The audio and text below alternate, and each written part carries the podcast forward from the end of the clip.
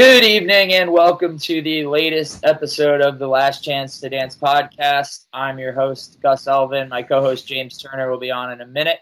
Um, big week to talk about. We got Feast Week, one of the best times of the college basketball season. Uh, everyone talks about football when it comes Thanksgiving, but the last decade or so, a lot of these preseason college basketball tournaments uh, usually end up being better to watch than these football games. So we're really excited for Feast Week. Uh, I'll have James on here to, to go into it a little bit more, but we're going to talk Feast Weeks and preseason tournaments, the mid major teams to watch, and some of the best players from smaller conference teams that maybe you should be looking out for this season in college basketball. James, how you doing? How's your week going? Hey Gus, week's going well. Thanksgiving. It's Thursday. Can't wait. Can't wait. I think it's my favorite holiday, just barely over Christmas. Uh, you get the opportunity to eat tons of really good food. It's encouraged to to drink alcohol and, and watch uh, basketball and football. What more could you want? Most people probably think too that uh, around the holidays you should be going out for for a run, working out, just because you're eating a lot of food and possibly putting on some pounds. But I say no, no, no. For feast week, you sit your butt on that couch and you watch the plethora of basketball and football games because it's a unique time of year. And most people don't actually know that you can kind of uh, do a little bit of a workout while you're uh, sitting there watching those games. For instance, when you're getting up to get another beer or some turkey, or you have to use the bathroom, you're technically doing a little squat when you're getting out of that chair. So that's one. Uh, another one is when you're making those trips to the kitchen or the bathroom, you're probably going to walk between a quarter of a mile, maybe half a mile throughout the day, maybe those two days. That's a little cardio. And finally, every time you're taking a sip of that uh, adult beverage, it's a hammer curl. So you've got hammer curl, squat, and cardio. Not too bad of a workout. With that being said, great way to segue into our under the microscope topics, which I'm going to throw over to you, Gus. Yeah, so this one uh, we we're recording here on Monday night for those of you at home, but going back to last week, uh, my uh, topic was a no-brainer for me this week. I'm going with Willie O'Ree uh, in the NHL. Willie was the first black player to ever play in the NHL. Uh, he did so on January 18th, 1958. And for years now, it's been something that's really bothered me. It just seemed like a no-brainer from the NHL as a PR move, as rewarding a man who's done so much to give back to the game, who did so much to pave the way for other black players. Uh, Willie finally got into the Hall of Fame after 60 years. Um, Willie's 83, so it started to look in recent years like maybe he would never get to see it while he was alive. This is such a no-brainer for the NHL. It took way, way, way too long, and it's it's great to see Willie be able to enjoy it while he's alive. Um, this guy's done so much for the game, like I said, since only played 45 games uh, he had some injuries and was partially blind in one eye, but he basically covered that up so that he could play in the NHL, which is incredible. Um, and he paved the way for so many players to come beyond him.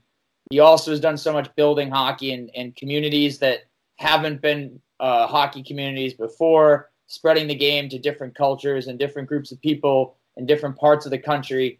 Um, and he's literally dedicated his life to hockey and building the sport. There's a builder category for the Hall of Fame and nobody deserves to be in there under that label more than Willie O'Ree. The Jackie Robinson of hockey.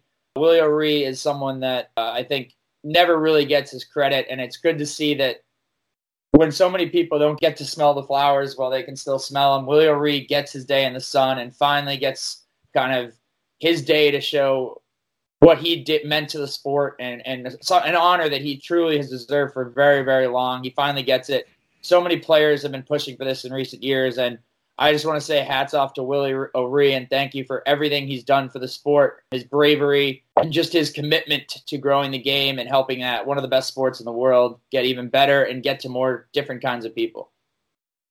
Yeah, congrats, Willie O'Ree. Uh, well deserved and long overdue. My under the microscope topic this week is on two college basketball players that set NCAA records in back to back days, no less.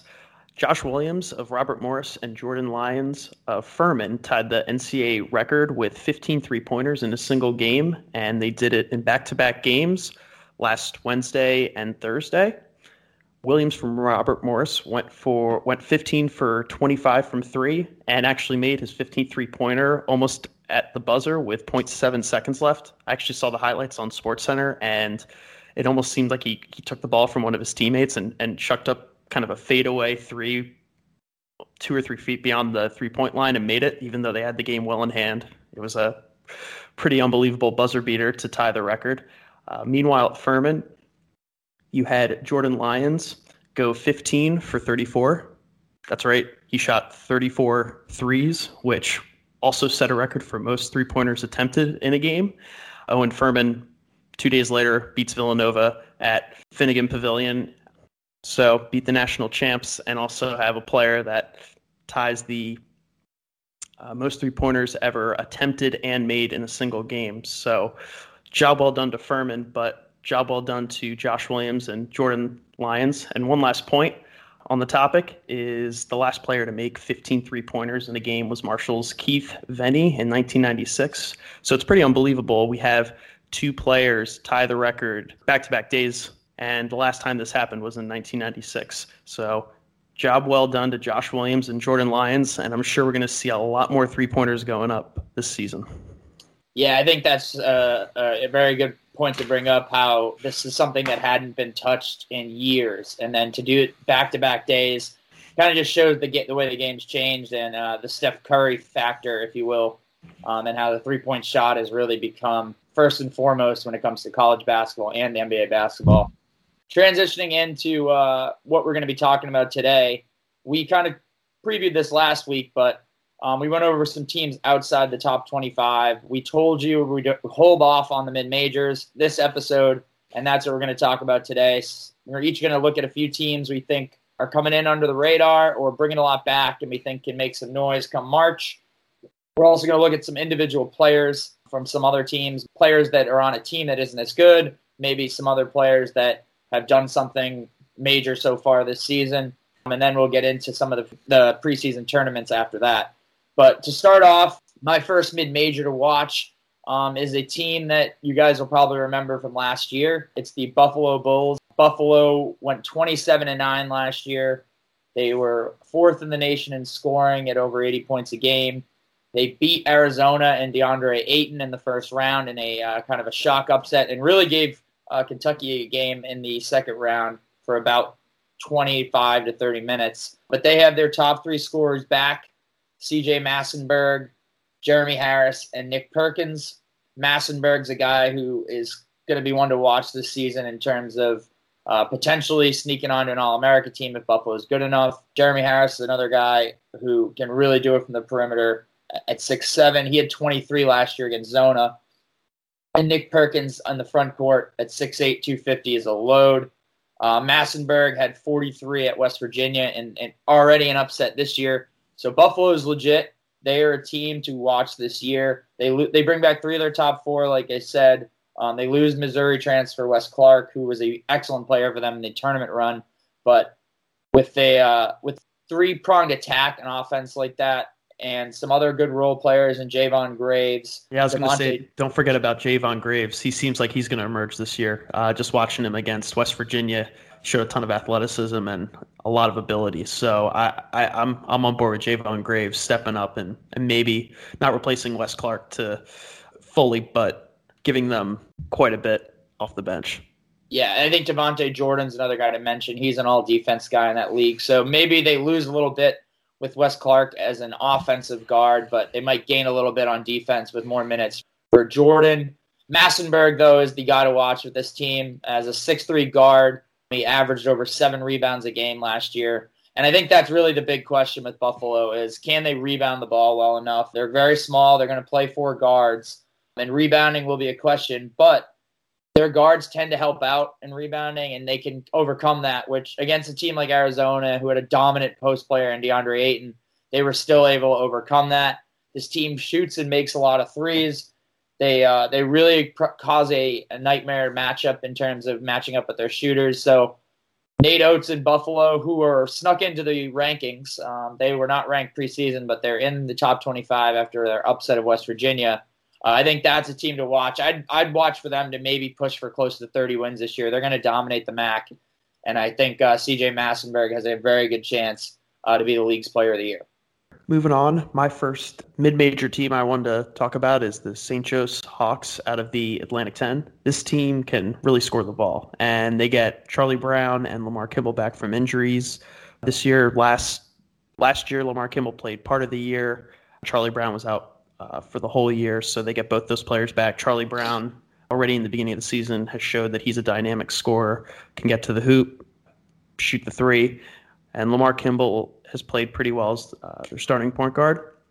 They're not that big a team, so they're going to need to get contributions from some of their forwards, Piero Francesco Olivo out of Italy, and Anthony Longpre, their sophomore, who can shoot the ball a little bit, needs to work on his rebounding and ins- inside moves as well.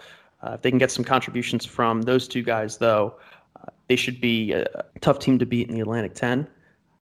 They lost Shavar Newkirk, who averaged over 15 points per game, as well as James Demery. Uh, but I think getting Charlie Brown and LeVar Kimble, as well as freshman Jared Bynum, playing and into the mix, uh, they're going to be able to replace those scores. Jared Bynum is a freshman guard, has shown a ton of ability, can make shots all over the court, and is probably going to be uh, in their starting lineup as well. So I think those three guards are going to really help them out. You really want to pay attention to the St. Joe's Hawks in the Atlantic 10. For them, it's really going to come down to rebounding and playing solid defense. If they can play solid defense and rebound the ball, I don't think they're going to have a problem scoring. And uh, they're going to be one of the top teams of the Atlantic 10 and are going to be vying for a NCAA tournament bid. Yeah, I think uh, St. Joseph's is definitely a team that's I think surprised some people, and I think a lot of it is like you said, there were guys that weren't playing last year that people kind of forgot about. Those guys are healthy again, and Phil Martelli every couple years seems to uh, they have a few down years, but then he kind of bounces back, and it looks like uh, St. Joe's is poised for one of those kind of seasons. Uh, the next team on my list is uh, South Dakota State. This is another team that's coming off an NCAA tournament appearance. TJ Otzelberger's uh, team won 28 games last year. Really took Ohio State uh, down to the wire last year, and they feature one of the best players in the uh, NCAA this year. Uh, Mike Daum, if you haven't seen him, the Dominator, unbelievable last season. He has a chance to go into the top 10 with a good. Se- if he averages 24 like he did last year, he'll be a top 10 all-time college basketball scorer. Comes off a, a season where he shot 24 points per game, 10 rebounds, 43% from three point range. He has a good chance, like I said, to go over 3,000 career points this year. He had 27 in the game versus Ohio State, a narrow loss in the first round last year in a 5 12 game. He's already beaten Iowa, Ole Miss, and Buffalo in his career. This year they have a couple chances for upsets as well as they play Nevada, which will be an excellent mid major matchup, maybe one of the best of the season, at Nevada on December 15th. Um, but Daum is the two time player of the year in the Summit League but he's far from a uh, one man team here. David Jenkins, a sophomore from Tacoma, was the South Dakota State uh, freshman scoring record last year at over 16 per game. He was the league's freshman of the year, and he's backed for more this year. Tevin King at uh, point guard gives them another option, and Skyler Flatten um, is a guy that can really shoot the ball and will be about a 50% three point shooter for them. South Dakota State's kind of got off to a little bit of a slow start. They've they've taken a couple hiccups. They lost at Florida Gulf Coast, which is a tough place to play, and they were upset today versus Tulane. But this is a team that I really like for two reasons. One, Mike Daum is one of the best players in the country and a matchup nightmare for bigger teams. He can really stretch the floor. Um, and I think he's a guy that could have transferred somewhere this year and played right away, um, or could have gone to the NBA, but he's back and I think that's all going to come down to uh, what he does in the tournament. He's back for, for unfinished business, and he has a chance to really put together a special season and cap a special career with maybe an NCAA tournament upset. And the other reason I like this team is they just shoot the ball. I mean, in March, three point shooting travels. This is a team, as a team last year, shot 40% from three. Uh, they were top 10 in the country in that, top 10 in scoring last year. They were 11th in fewest turnovers per game so this is an excellent team of protecting the ball.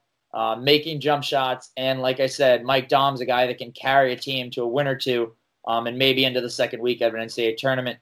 They're the overwhelming favorites in the summit, so watch out for the Jackrabbits as uh, Mike Daum and South Dakota State are, are back for more here in 2018-19. Yeah, it's going to be interesting to see if he gets that elusive uh, NCAA tournament win. I have no doubt that they're going to win the summit, but like you said, it's unfinished business. If he if he can get that that NCAA tournament win, that's going to be a great way for him to end his college career. My next team on the list is the Northeastern Huskies out of the Colonial. Uh, they're actually picked to win the Colonial preseason by most websites, probably because they bring back an experienced team. I think it's their seven top scorers are all back, and they're led by point guard Vasa Pusica, who is uh, tra- transferred from San Diego a few years back, but got off to a great start with Northeastern last year. He averaged 18 points per game and five assists per game. He's a great passer, has great court vision, uh, which is going to bode very well for them, uh, especially their George Washington transfer, Jordan Roland, who shot 41.7% from three before sitting out last year. He actually made a career high seven three pointers in their win over Harvard earlier this year. So he is definitely a name to watch uh, on Northeastern, is going to really give them some more firepower from the outside. Uh, they also bring back reigning Colonial Defensive Player of the Year, Shawn Occeus, who averaged almost 11 points per game last year. He's currently injured, but when he comes back, he should really offer them a lift both on the offensive and especially on the defensive end. A few more players that they bring back Donnell Gresham and reigning Colonial Six Player of the Year, Bolden Brace, could shoot the ball quite a bit as well. This team has a ton of experience and an elite point guard who could lead them to the top of the colonial standings. I think it's going to come down to them and College of Charleston, similar to like it like it did last year. College of Charleston ended up winning the Colonial Conference tournament, but my money's on Northeastern. They've they're two and three currently. They've lost some tough games to some good good good competition. Davidson being one of them, uh, as well as Virginia, Virginia Tech. Tech. Yeah, Virginia Tech in the uh, Charleston Classic earlier this week, but like I said, they've got Occeus who's injured but going to be coming back, and and when you bring someone who's as important to your team as him, especially on the defensive end of the court, that's really going to help them out. So look out for Northeastern in the Colonial. They can get into the tournament, it's all about having good guards. They play a zone defense that they know pretty well, so they could be a team that gets an upset in the tournament if they're able to uh, to beat out the College of Charleston and the Colonial. Yeah, I, I, think two things really going for Northeastern. Bill Coen's an excellent head coach, former uh, longtime assistant for Al Skinner at BC. And second, this team has everybody back, and they have a bad taste in their mouth of how the CAA title game went. They were up 20, and they let that slip away last year in almost catastrophic fa- fashion. So uh, Northeastern definitely has a bad taste in their mouth, and they'll be looking uh, to get over the hump this year and get into the NCAA tournament after gagging a chance away last year. My final team is another team that was in the NCAA tournament last year that brings a lot back, but they do it a little bit differently than my other two teams. My other two were more offensive minded, three point shooting squads. UNC Greensboro is my third team out of the Southern Conference. Obviously, a history of that league with some upsets. Davidson, obviously, has been very good in that league in the past before moving to the A10. I mean, UNC Greensboro last year nearly pulled off a shocker that people kind of maybe forget about this team had Gonzaga on the ropes. Um, they end up losing 68 64. Zach Norvell, I believe, hit a three with under 30 seconds left to uh, give Gonzaga the lead. Greensboro brings back their leading scorer, Francis Alonso from Malaga, Spain. He's the preseason player of the year pick in that league. Their top rebounder, James Dickey, is also back, a guy who averaged 19, 8, and 2 blocks per game. He was the defensive player of the year in the SoCon last year. And Demetrius Troy, the team's top assist man, is also back. Seven points per game, four assists for him last year. Add in Isaiah Miller and Kyrin Galloway, who's taken a huge jump so far this year. He's averaging 16 and 6, uh, really making a, a big jump this year. He looks like going to be a real player for them. But Alonso, I think, is the guy to watch for this team. Uh, a very good shooter, a guy who can really get his shot. Um, and he coming off a year where he averaged 16, he's averaging close to 22 so far this season. They nearly uh, took out LSU at LSU early in the season. Their second game, they gave them a real tough one. And I think this team is poised for some success. Wes Miller, uh, former North Carolina walk-on, who was actually Oh, yeah. a player, a player I used to really enjoy because he had that one year where he got real hot after transferring in from James Madison and ends up winning an NCAA title with UNC. I think he, I believe he was technically a starter on that team, but won an NCAA title as a uh, walk on at UNC to transfer from Madison. He's one of the youngest coaches in college basketball. Pretty much brings a team here that they preach defense, they get after you, they pick up uh, the length of the floor. They are one of the better teams um, in sh- terms of shooting percentage defense. They were 24th last year at 41%, 21st in three point D last year at 32%, ninth in scoring D at 63.5 points per game, and 47th in terms of forcing about 15 turnovers per game. So UNC Greensboro is a team that likes to play fast. They like to turn you over. And with a scorer like Alonso, who I think uh, last year against Gonzaga opened up a lot of people's eyes, I think the uh, Spartans out of the SoCon, uh, if they're able to get navigate that league and win their one bid, uh, could be a, a scary team. They gave LSU a game. Watch out, they play Kentucky on December 1st at Lexington. That'll be an interesting matchup as Kentucky hasn't looked like world beaters just yet. Yeah, I, I agree with you on Wes Miller. He was uh, he was fun to watch at uh, North Carolina. Arguably more important to the Tar Heels than Marcus Paige, but we'll save that argument for another day. My final mid-major team I want to talk about is Western Kentucky out of Conference USA. When we talk about loaded mid-major teams, this team is loaded, and that pretty much has to do with uh, Rick Stansbury, the uh, what would you say the best recruiter there is in college basketball right now, or I I, don't know, if the, I would not say- the cleanest, I not would the say cleanest. a checkered a checkered recruiter. I think would be uh, for anyone who remembers those Mississippi State teams with Renardo Sidney and uh, Ravern Johnson, Dee Bost. There was uh, some some sketchy stuff going on there. It looks like we might have some more at Western Kentucky. Betting top recruits two years in a row seems a little bit interesting for a team in Conference USA. Hey, you know what? If if they uh, if they win some games in March, who cares? The uh, the violations will come later. But uh, yeah, Renardo Sidney came out and said that uh, his parents got paid by uh, Mississippi State and Rick Stansbury. No kidding, Renardo. That was kind of obvious. But so Rick Stansbury, we'll see how he does with uh, this group. But for now, they're uh, all systems go and, and clean, ready to go ahead. They lose three of their top five players. Darius Thompson, who was a grad transfer from Virginia, Dwight Coleby, who came from Kansas, and Justin Johnson. And I think they're arguably they could have a better team this year. They've got sophomore Taveion Hollingsworth, the Hilltoppers' leading returning scorer, and averaged 13.3 points per game. Another He- top hundred recruit. Yep. Mm-hmm. Mm-hmm. Yeah, I'm not sure what uh, Western Kentucky brings to the table for that, but not uh, I'm not going to argue about him going over there rather than some other top uh, Power Five conference team. But yep, he's with the Hilltoppers, back for his sophomore season. He forms a dynamic backcourt with fifth-year senior and former uh, Buffalo Bulls guard Lamonte Bearden, who unfortunately he is suspended for the first semester. If you got a chance to see him last year or at Buffalo, he's a dynamic uh, lefty guard, can shoot the ball, get in, get in the lane, kind of a wiry type player, but really fun to watch. So he's out for the first semester, but he'll be back, I think, in December or January. And uh, Josh Anderson, who is a sophomore, is going to uh, replace him in the starting lineup. He averaged seven points per game last year, should be able to fill the role uh, that Lamonte Bearden's leaving open for the for this uh, first semester. Not going to play probably as well as Lamonte, but he should be able to at least fill the gap for now. The Hilltoppers bring two uh, newcomers to the front court, and are those two are probably going to form the best front court in Conference USA without question. Auburn grad transfer Desean Murray. He averaged uh, 10 and 7 in the SEC last year. He should feast down low, rebounding, scoring in Conference USA, and he's joined by five-star recruit Charles Bassey, who reclassified in the 2018 class, so he could play this year. Bassey's probably going to be a double-double machine, and I imagine a force down low, getting plenty of blocks in Conference USA. Another player to mention is 6'5 guard Jared Savage, who transferred from Austin Peay and averaged 10 points per game. Uh, he's a big guard who can shoot, rebound. He looks the part. Um, another dynamic scorer that they have.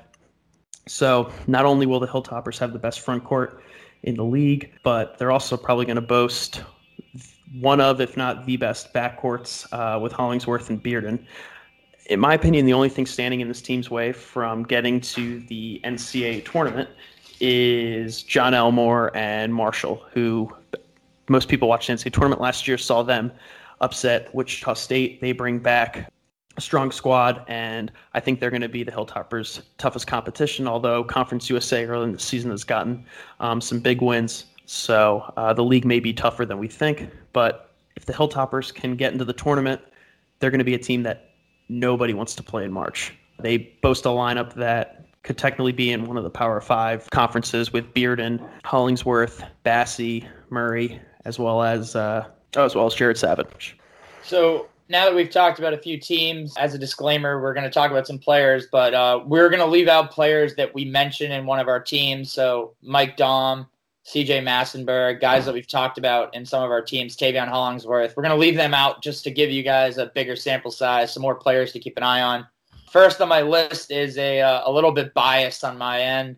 I'm going to go with Kellan Grady from Davidson. This young man. Boston. Went, this young man went to my high school actually. Uh, 10 years after I went there, but uh, won a state championship at Catholic Memorial in West Roxbury, played for Dennis Tobin, legendary coach, Dennis the Iceman Tobin, over 300 wins, Massachusetts high school basketball, a couple state titles. Basically, this is an interesting kid because he had bigger offers, but chose Davidson because he is such a Steph Curry fan. There's actually a good picture. Maybe we'll tweet it out on the account later, but there's a good picture of Grady when he met Curry years ago, and then last year when they were he was playing at Davidson and Curry was at a game. Really cool story how this kid basically fell in love with Steph Curry and Davidson one year when they went on that NCAA tournament run. He's back.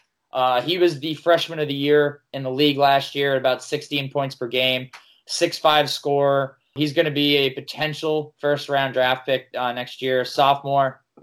Last year, he was the second fiddle uh, to Peyton Aldridge at Davidson. This year, he's going to be the main guy. Uh, they have Jon Axel Gudmundsson back as well, but this is Grady's team now as a sophomore. Um, and he's a dangerous slasher that can really get into a groove as a scorer.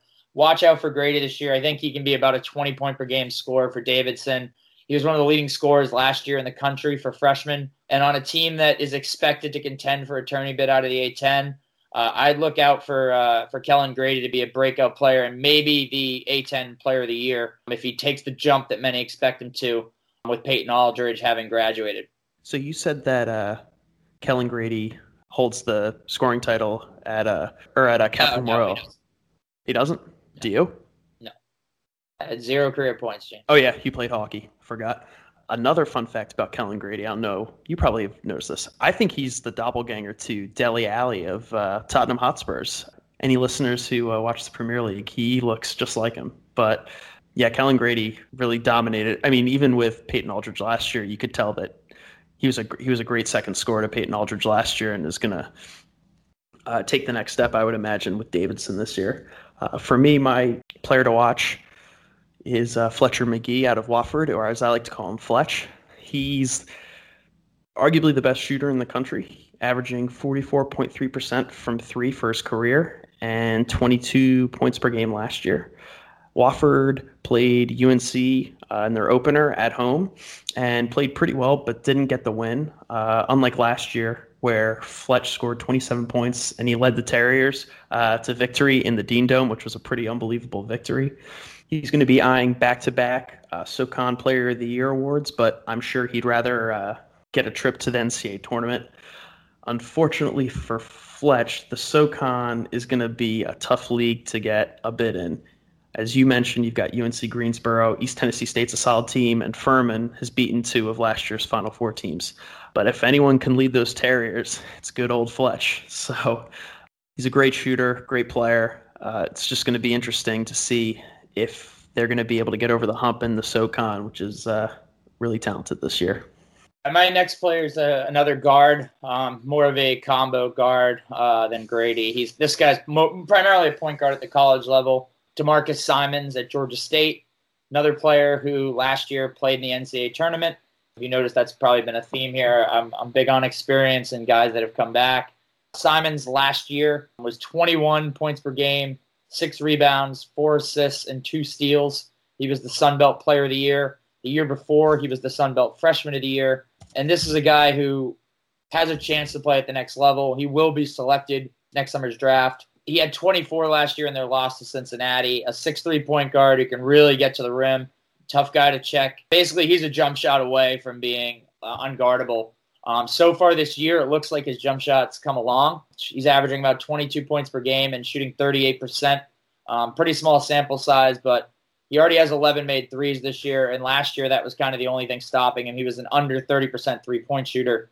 Georgia State has the chance to come out of the uh, Sun Belt this year. Not the favorites, but with Simonds, the best player in the league, back, I think he's going to have a huge year individually. And I think he gives Ron Hunter's squad a chance potentially get back to the big dance for the second straight year. If you haven't seen D'Marcus Simonds play, please check him out. He is a dynamic, dynamic player. Uh, they have a couple games coming up here that are worth watching. They play at Alabama on December 4th, and they play in Manhattan, Kansas at uh, Kansas State on December 15th. So D'Marcus Simonds, worth a watch. Uh, look out for him and, and, expect him to be a name called uh, next year's NBA draft.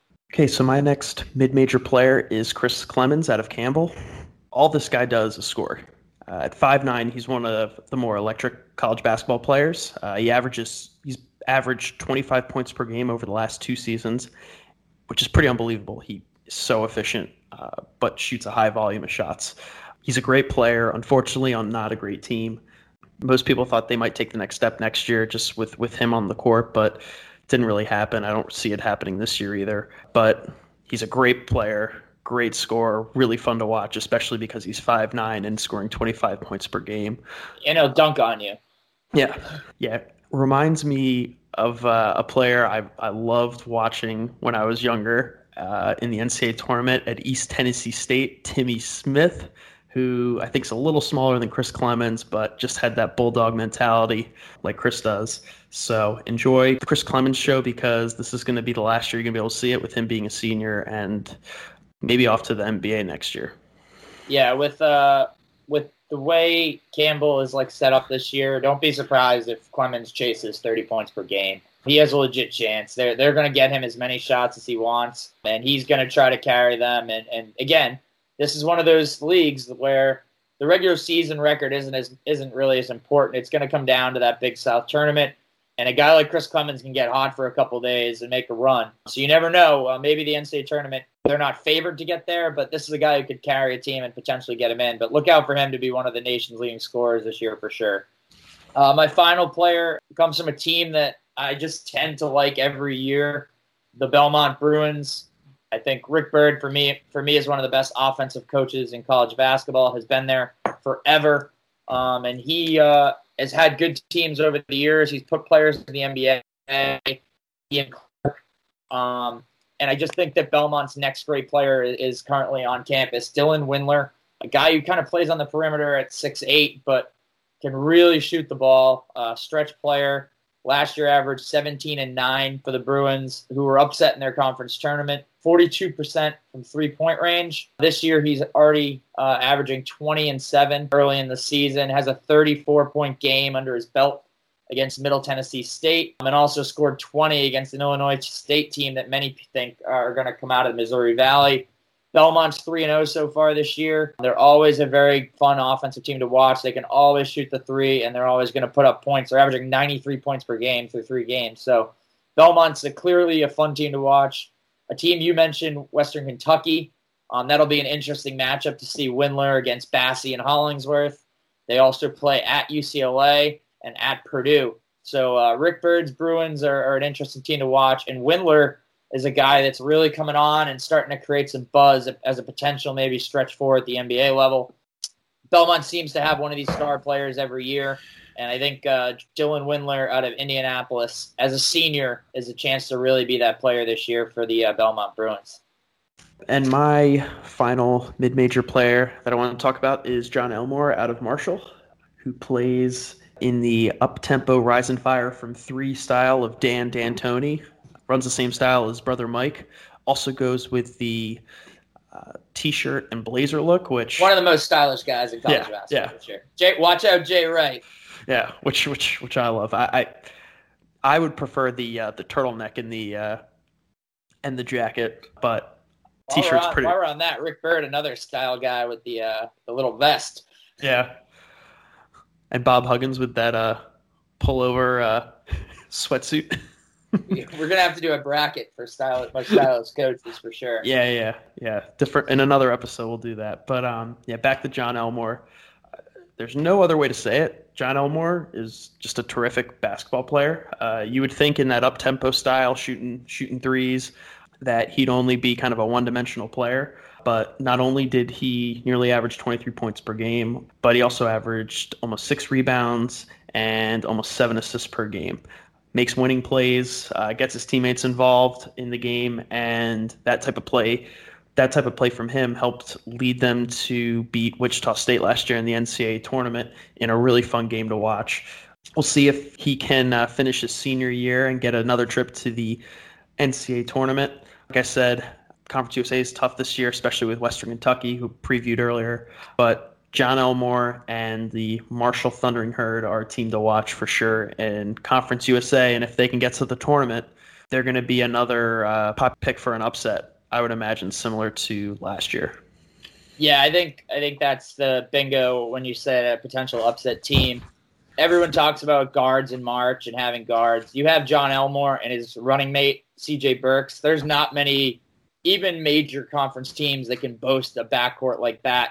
So if Marshall are to get in, nobody's going to want to draw them as their two guards are veterans who are as good as any combo you're going to find in the country. That'll do it for kind of our, our preseason preview in terms of the mid majors and some of the players to watch. Now we're going to go into and recap kind of a couple of the early season tournaments that are already over. Um, and then we'll take a look at a couple bigger ones that are coming up this week uh, during Feast Week. So, first off, we'll start with the Charleston Classic. James, what did you think of this tournament? What was your big biggest takeaway? My biggest takeaway was that we got the two best teams played in the final. And it was on last night. If you got a chance to watch it, it was honestly a great game. You had Purdue against Virginia Tech. Virginia Tech been playing really good defense for the, this year and has players all over the court that can score, especially um, Alexander. And then they've also got a lot of other good players, and they're out. They're they're playing without Chris Clark, who's a who's a big, big time player for them, especially last year. Justin Robinson is, I think he had the most assists in the ACC last year. He's a great point guard and, and helped bring them back when they were down 12 points in the first half. Uh, kind of spurred a huge comeback uh, last night, and Virginia Tech ended up beating Carson Edwards and uh, Purdue. Carson Edwards also had a crazy dunk in that game last night. If you didn't get a chance to see it, I would recommend that you get on your computer and check out the highlights from the game. Uh, it really was an awesome game. Nate Blackshear was in foul trouble in the first half. He was really big in the second half when he came back into the game and helped uh, lead Virginia Tech to the championship. What did you What did you think of Charleston Yeah. Classic, Gus? We've been following our betting picks here on uh, Virginia Tech here.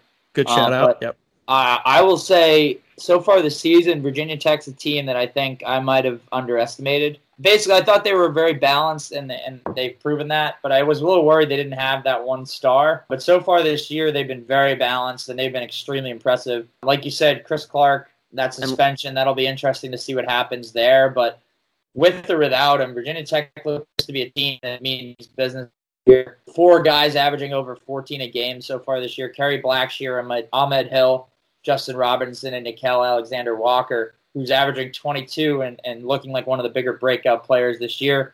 This team's making a ton of threes. And like you said, they were down in that game and they were able to come back.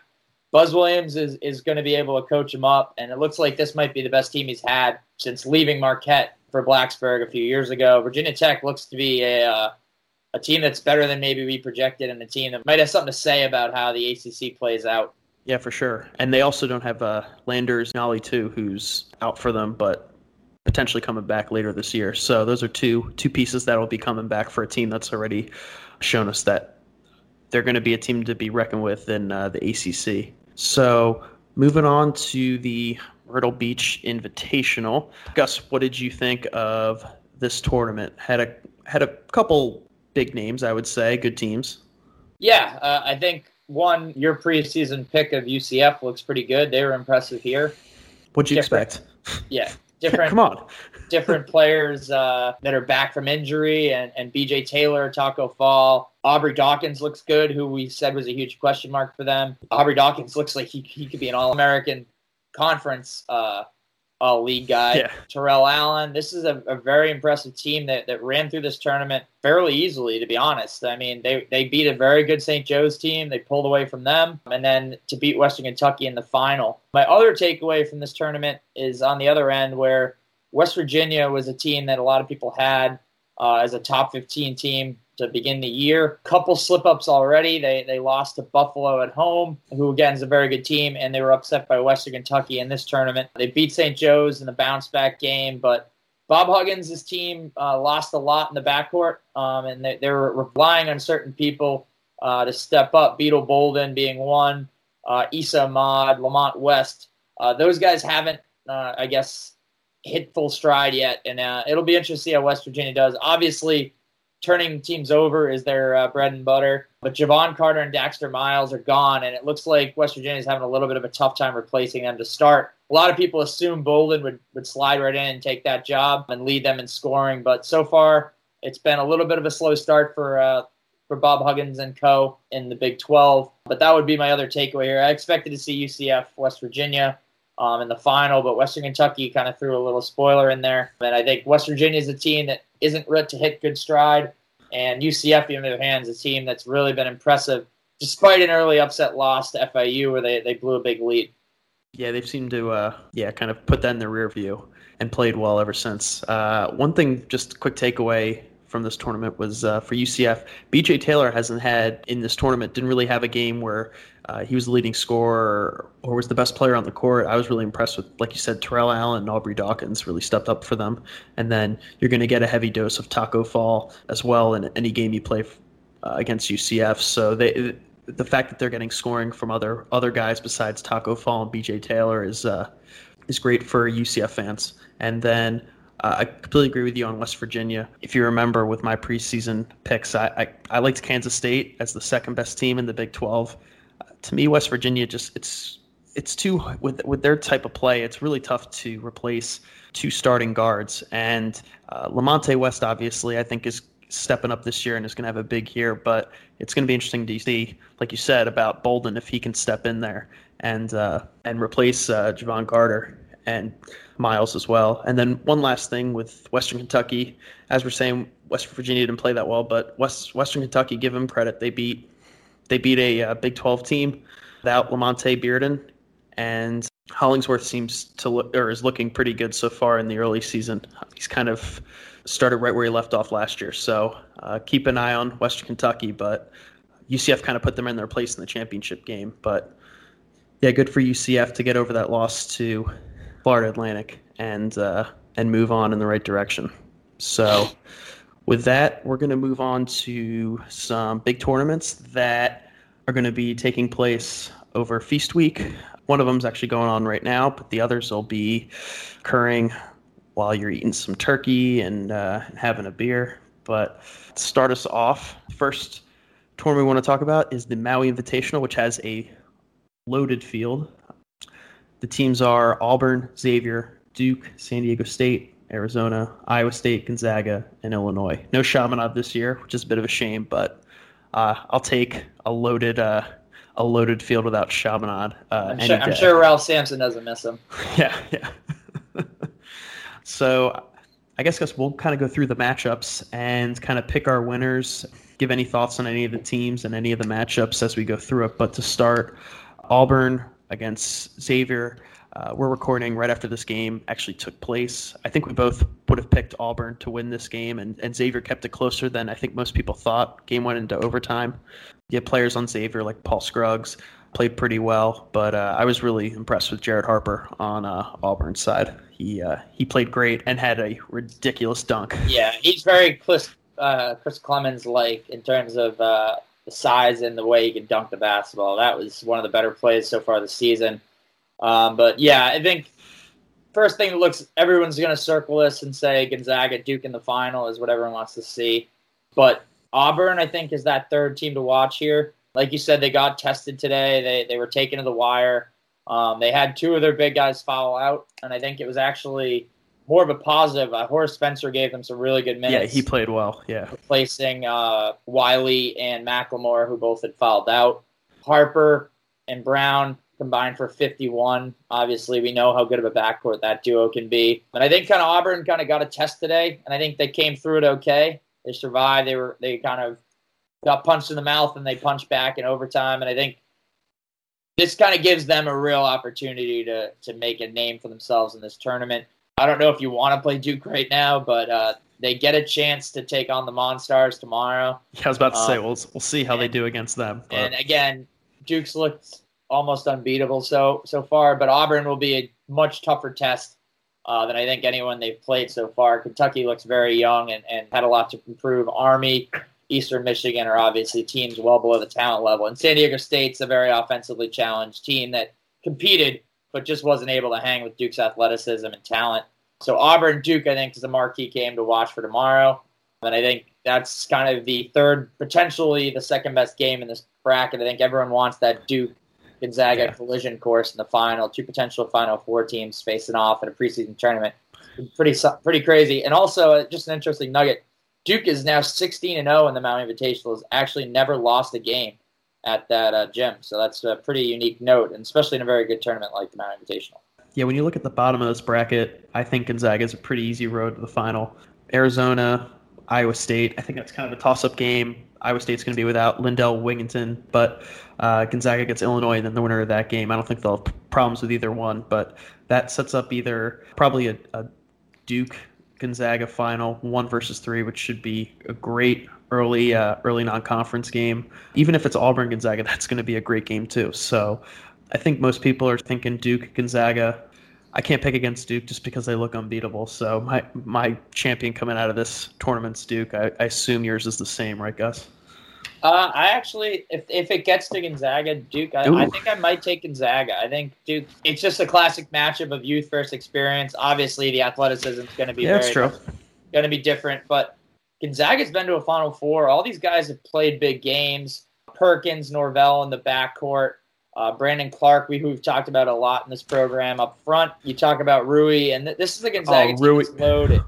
And I think they could really put some pressure on Duke, and they can make them look human. Duke hasn't been punched in the mouth yet. They were beating Kentucky from pretty much the opening 30 seconds. So it would be interesting to see this this kind of matchup where the young team plays an older team. Like you said, Iowa State's going to be missing Lindell Wigginton against Arizona, so that kind of takes a little bit of a damper out of that game. Duke Gonzaga to me would be an unbelievable final, potentially top five regular season game this year. Give me Gonzaga. I'll, I'll take. I'll go with the upset, and, and right. I'll take the veteran team under Mark Few to get it done and end right. Coach K's perfect record at uh, in the Maui Invitational. Nice, I like it. Rui Zion matchup would be awesome too. That that's must. I mean, not just the the game in general, but that's my thing with Duke TV. is their teams are making them be shooting team, and that's usually that's supposed to be the weakness. And so far, they're they're making jump shots. So if they're going to shoot like they have been, I don't know if anyone can beat this team all year. But San Diego State made them be jump shooters today, and it just it still didn't work. I mean, Duke's that good, and I think sooner or later that's going to even out. And I think Duke's going to have an off shooting night. So give me give me Duke, uh, Gonzaga for an upset in the final. All right, so moving on to next Feast Week tournament, which is the Battle for Atlantis. Tournament starts on Wednesday the 21st and goes through Friday the 23rd. So you get to uh, enjoy watching some of these games uh, on Thanksgiving, which is always a treat. I'll run through the teams uh, real quick Florida, Oklahoma, Wisconsin, Stanford, Butler, Dayton, Virginia, and Middle Tennessee State. So, what kind of sticks out for you in this tournament, Gus? I think we have a chance for the most boring college basketball game of all time in the final. I think that's what sticks out to me first. Middle uh, Tennessee State versus Oklahoma? No, uh, oh. I'm going to go with Virginia, Wisconsin. That could be a yeah. real rock fight. First to 50 wins. Uh, that could set basketball back for 10 years. That's the final. But on paper, I think those are the two best teams here. Oklahoma's in a rebuilding year after losing Trae Young. Florida lost a lot from a mediocre team last year. Stanford has some young talent, but they have to replace Reid Travis. Yep. Butler's also a team that's on the younger end. Dayton uh, is in a rebuilding year, and Middle Tennessee State is a team that, uh, while they're a tough team to play against in terms of style, uh, this is not the best team they've had either. Uh, so I, I, think Wisconsin and Virginia are the two best teams. Uh, that would be a very interesting final in terms of uh, a chess match and how the game's played at pace. As there'd be two teams that like to play slow, playing against each other, but it definitely not going to be a good one on the eyes, as that could be a literal first to 46, first to 47 kind of game. Both those teams play very slow and very deliberately. Yeah, just to add to that, uh, I'm looking in the final would be Friday at 2 p.m., which slow paced game, day after Thanksgiving in the afternoon, throw the game on and fall asleep and take a nap and wake up and see what the score is at the end. Another interesting nugget with this tournament, I think, is the second round has the potential for a Florida Wisconsin rematch from last year's NCAA tournament, where I'm sure you all saw Chris. It was last year's tournament, wasn't it? Chris Chiozza? Or was that two tournaments ago? Two tournaments two ago. ago. Yeah, yeah, yeah. But still, I'm sure Wisconsin fans are still pretty upset about that Chris Chiozza buzzer beater. So, be kind of fun to see uh, that rematch. Wisconsin to me looks like a Big Ten contender. Watching uh, watching them against Xavier earlier this year and just reading up on them leading up to the season, they look like a, a team that's that's got a chance to to win the Big Ten. I think there's a number of teams that are competing for the Big Ten title this year. So, yeah, keep an eye out for that matchup. But like Gus said, I, I think Ethan Happ versus DeAndre Hunter could be interesting, though. That's uh, yeah. Ethan Ethan Happ for all he lacks in athleticism, he's a very very crafty player, um, and one of the better big men, fundamental big men in college basketball. This is going to be a big tournament here. Last year they weren't very good, so it'll be nice to see Ethan Happ on a team that's competitive again because uh, he's one of the better players in the Big Ten. Happ is putting up ridiculous numbers this year. If anyone has been paying attention, 18, 12, and 8.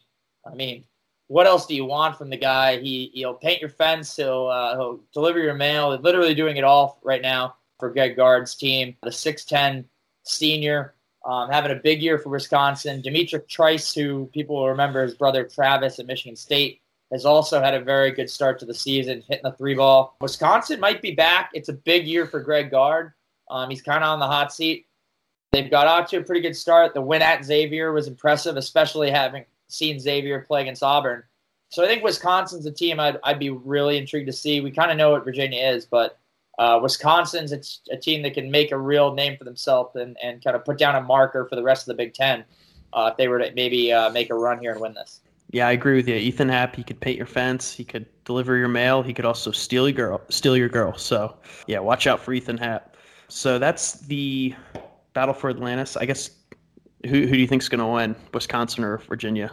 I'll take Virginia. Uh, I just think their path is pretty easy to the final, and very few teams can beat Virginia at their own game. Virginia usually struggles with teams that try to run on them and the teams that maybe speed them up a little bit. Playing against Wisconsin was like playing against themselves at practice. I'll go with the more proven team, I would say, in Virginia. Uh, Kyle Guy, Ty Jerome, uh, two guys that can really shoot it. I, I go with Virginia's backcourt as a little bit of an edge over Davison and Trice. And I think Virginia wins it closer. But like I said, first to 50 wins, but give me the uh, the Hoos to win it in uh, in the Bahamas.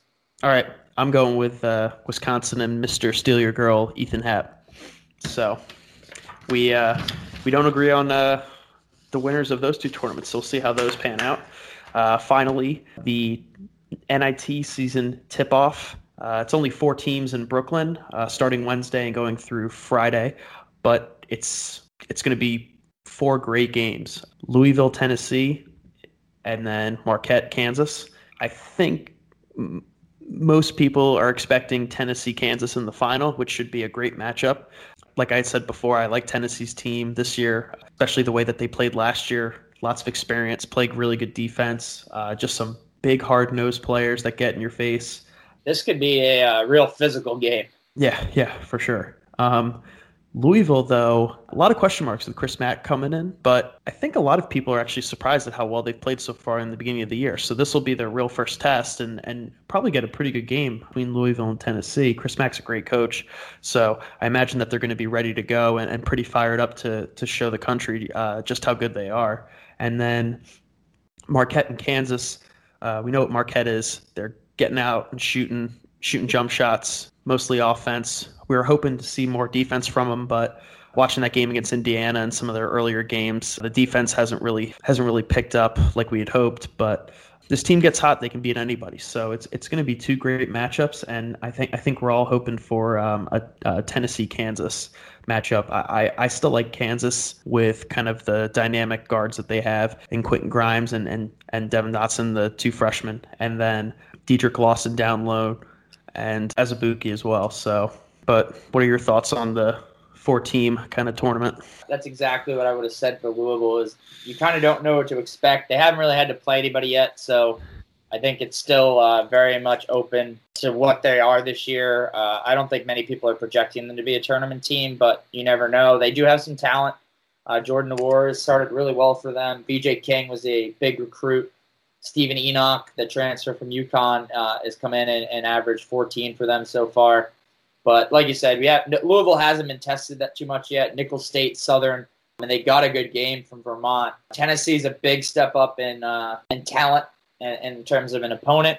Um, and going against a, a, front court with Grant Williams will be tough. I go with Tennessee in that game. I think even though it's a rivalry maybe Louisville will be able to keep it close for a while, I think Tennessee's bigger, stronger, and more experienced in the front court. In the other game, I I just don't see Marquette being able to hang with Kansas. Like Mar- Marquette has a one great scorer here in Marcus Howard, but I just don't think they have the full team around him.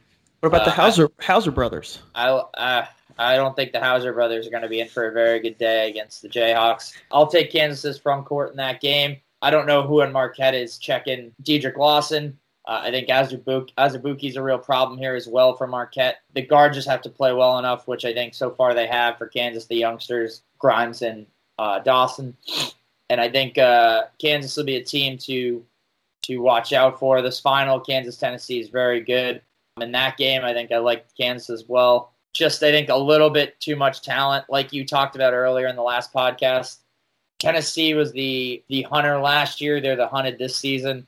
And I think this is a, a marquee example of them maybe being a little bit overranked to start the season. And this is a big reality check game, I think, for them. I think Kansas edges them. Tennessee uh, is a very good team, but I'm not sure they're a, quite an elite team.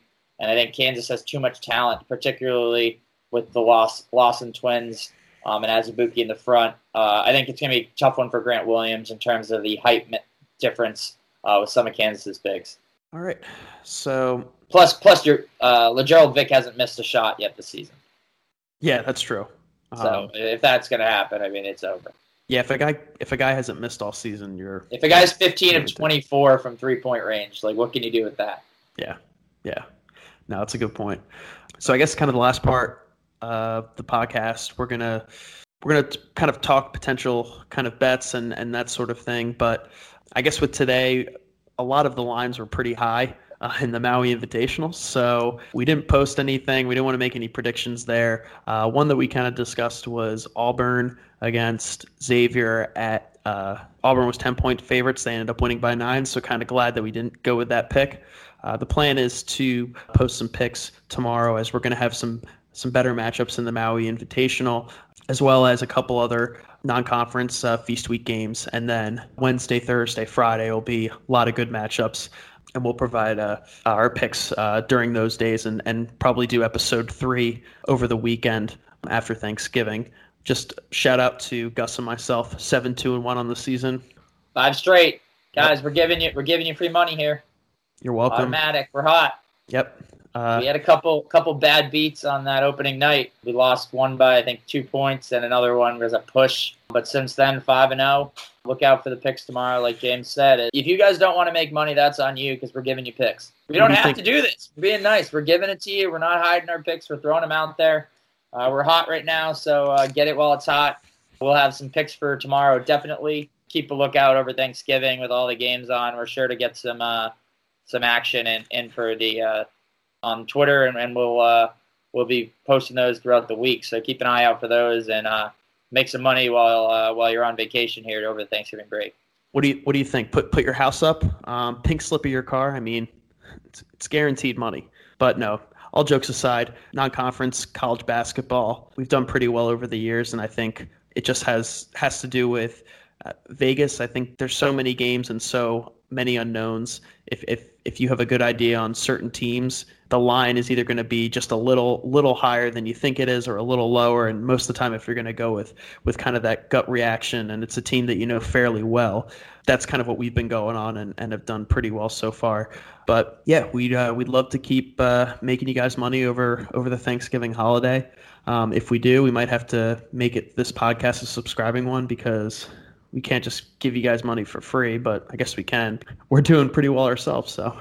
Yep. So keep an eye out. Posting this one uh, Tuesday morning, and we'll have some picks uh, shortly after. So uh, keep an eye out, like we said, for those. Enjoy uh, the rest of the week and all the games, uh, and happy Thanksgiving, everyone. From Gus and James, uh, take it easy. Yeah. Happy Thanksgiving, everyone. Have a good one.